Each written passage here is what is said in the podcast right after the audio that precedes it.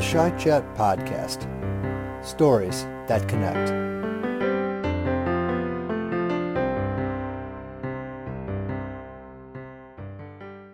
Hi, my name is Peter Raimholt, and I'm the host of the Shy Chat Podcast. This is a new podcast series that we are launching in the Chicago office, which is featuring our Chicago colleagues and their candid, inspiring, and often entertaining stories. We are launching this to highlight our people and learn how they have pioneered their purpose at home or at work. I recently sat down with clients and markets manager Afra Lucas and heard about her fascinating story from being born in Tanzania to living in Germany and now the United States.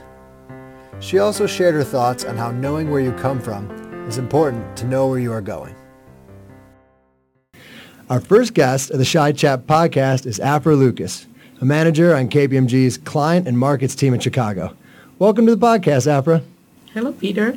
Afra, I've, been, I've known you for a couple years around the office, and uh, I mainly know you as one of the best German speakers I know, so I can practice my broken German. Thank you. Thank but. Uh, after learning more, I, I figured out that you have one of the most fascinating stories, and that kind of starts right from birth. So would you mind just starting about where you were born and uh, talk about your early childhood? yes, of course. Well, um, glad to be here again. I was actually born at the bottom of Mount Kilimanjaro in Africa, in Tanzania, um, a little place called Machame, and um, was then um, lived there until I was two years old. Wow. Um, part of that story is actually that I was adopted um, by Germans doing development work in Africa, and um, my German parents then lived there with me for two more years. So, um, but yeah, the question is probably what leads me here today, why I'm in Chicago. But I actually end up, as I mentioned, being born in Africa, then raised in Germany later, and then my career brought me to Chicago. It was probably the shortest version to sum up my life. Yeah, you summed it up in about you know a sentence and a half, which is Pretty good for a German. exactly.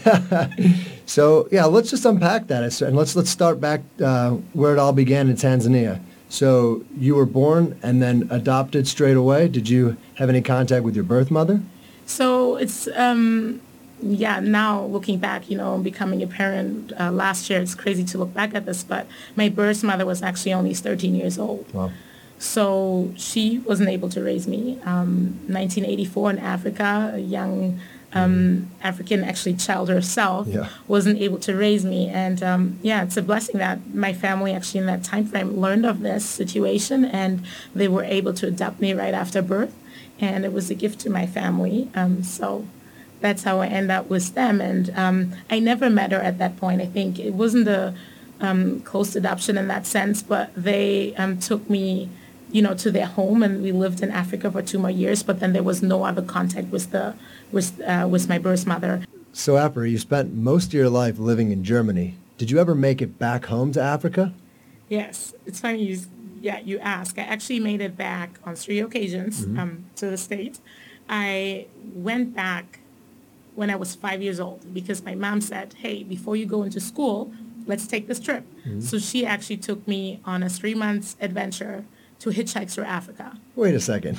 You brought a five-year-old hitchhiking out throughout Africa? Yeah, she said the only thing you can take is this wolfskin backpack and these little cha-cha-cha shoes and anything you can fit in the backpack. I think at first I packed all my toys, but she then made clear made it clear to me that I can bring anything like the stuff I need to wear and we have to wash and whatnot. So we literally hitchhiked through the half of the continent uh, in three months on the back of trucks. We tented in Ngorongoro Crater in national parks. That one time she actually said the fire went out and she had to cover my mouth because she was scared I'd scream because the lions were around our tent. Lines around your tent. Yeah. Oh How about gosh. that? now that's more of an adventure than I ever had as a five-year-old. So I tell you that, that. was number one. Um, the second time I actually went back, I was in fourth grade, and I it was more of a touristy tour. I think you know we didn't take it to that extreme, Mm-hmm. but we I traveled with my dad back at that time, and we um, we just you know we saw different things. But that was the second time, not as adventurous by far. And then the last time was actually in tenth grade. My dad came to me and he asked me if I ever wanted to go back, um, and I said, well maybe, you know, that sounds great, but it was actually to meet my real family or my birth my birth mother and possibly family. And I, you know, was unsure at that time because when you're at that age, you wonder what that would do to your life and how it would change it. But I guess, you know, in my gut, I just knew it, you kind of need to know where you, you know, in order to know where you're going, you need to know where it came from. And so for me, I just kind of said yes. Mm-hmm. He went to the um, to Africa without me. He traveled around for two weeks to find um, part of my, you know, birth family, and he found some folks in the um, Kilimanjaro region that told him that um, my biological mom and uncle lived in Dar es Salaam at the coast at that time. So he came mm-hmm. back to Germany and he said, okay, if you want to, I found them, I established con- contact and we can go. Wow. So he took me. So growing up most of your life in Germany and being culturally German, was that weird to come back after so many years and spend some time in meet your birth mother? Yeah, I think there were two things that like stood out. I mean, obviously meeting them eventually, but definitely the other the, the first time when we landed, we flew into Arusha.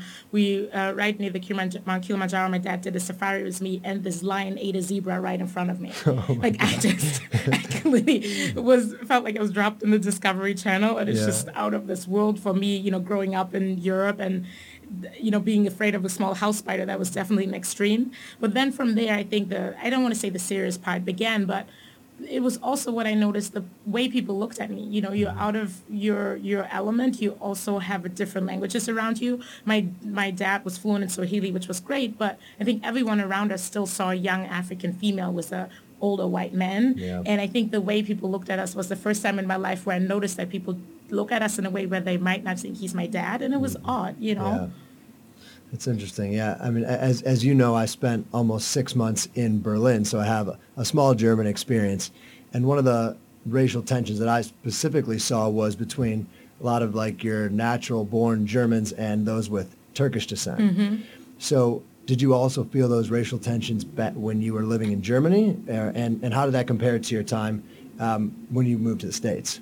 Yeah, this is interesting. I guess, you know, to just kind of go back, I, I end up meeting my real family, like, which was, um, I'm really glad I did it, more so also for them that I'm okay. Yeah. And then, you know, moved back to Germany. And I think it was the first time that I saw extreme cultural differences in one place. And it's hard to put in words in that sense, but I think, you know, the really big gap between the rich and the poor, um, mm-hmm. you know, these different classes, but very extremely displayed. Yeah. But then also these, I don't want to say they were racial tensions, but it was just a different culture. And, you know, me, my dad being in Africa, that was interesting. And maybe that also put a little bit of a different perspective on me when I went back. Um, but also, I think to a certain point, I thought about how fortunate I was, how I grew up in the Western world and the things that I've had. But then beyond that point and what you asked me, you know, I think coming to the States, essentially, you know, I realized that despite the history of Germany, despite that there are also, you know, tensions in that country, I grew up in an environment where I was always Afra. There was mm-hmm. no, if you were to ask me, you know, was I the only one and all these different things, I never remembered that because I never felt that I was, even though I might have been. Yeah. And in Africa, the way I think people looked at my dad, I realized they kind of, you know, pointed him out, like they wanted to touch his skin. Like there were different things that happened that for the first time I realized that. And then I think coming back to the U.S., it's a it's an interesting dynamic in this country that I was just never exposed to before. Yeah. No, that's really interesting. And um, did you ever find there was any sort of uh, like language barrier when you would go back to Africa versus being in, in Germany and then coming to the U.S.? I know you've got actually studied a number of different languages. You know, yeah. English and German and, and what else? And Spanish, yeah. I think, you know, I think there's always this, it's, it's language barriers, yes, but it's also culture. Mm-hmm. And to, to, coming to Africa, that was completely intense from the perspective that I actually couldn't I learned a very little Swahili, but if yeah. the, the, person I spoke to couldn't speak English, I could actually not converse with them. So you do try to communicate the way you can, and then otherwise my dad would translate. In Germany, you know, growing up, I never, all my friends around me, everyone, you learn a lot of languages from a very young age. You know, you start in fifth grade with your second language, and then you learn your third language. Sometimes kids know two other languages in addition to wow. that. So I've had that a lot, but actually coming to the States, you know what was unique? That even though I'm fluent in English, it was more about the different accents and where you're from, and that there were just different divides that I don't recall affecting me the same way than they have in Germany in the past. Yeah, that makes sense. So now that you now that after you live in Germany, you come to the U.S. So tell us a little bit about how you got to KPMG. Yeah, so we now went all the way back there. So KPMG, I actually started my career was a trader of the German government here in Chicago, so consulting businesses and German foreign direct investments. And, you know, I had my eyes on KPMG actually for a very long time. But, you know, Peter, what I didn't think of, and which I'm so glad what I found in this KPMG family, is more than what I expected just for my career.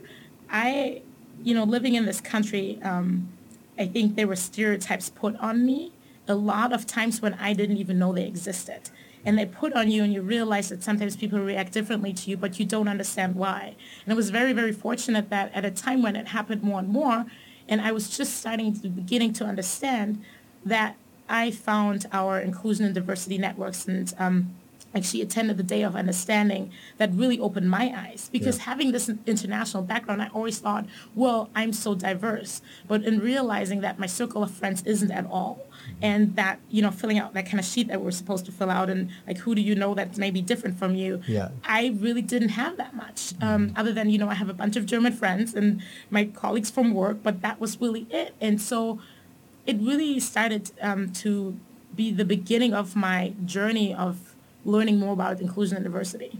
Yeah, but you do really have a, quite a unique perspective on the inclusion, inclusion and diversity. I, yeah, I think you're right, and that's what I noticed too, and that it's okay. But I also have a lot to learn when it comes to that. So I think it's twofold that I wanted to start having it to have a conversation with people, mm-hmm. explaining that my background is unique and I have a different vantage point. That is important. But I also had to understand that I need to start understanding the stories of people in this country um, that come from all different paths and people that have gone through things that I just haven't gone through. And in some ways that's fortunate. Mm-hmm. So that being said, I, I started to really engage. I started to ask questions.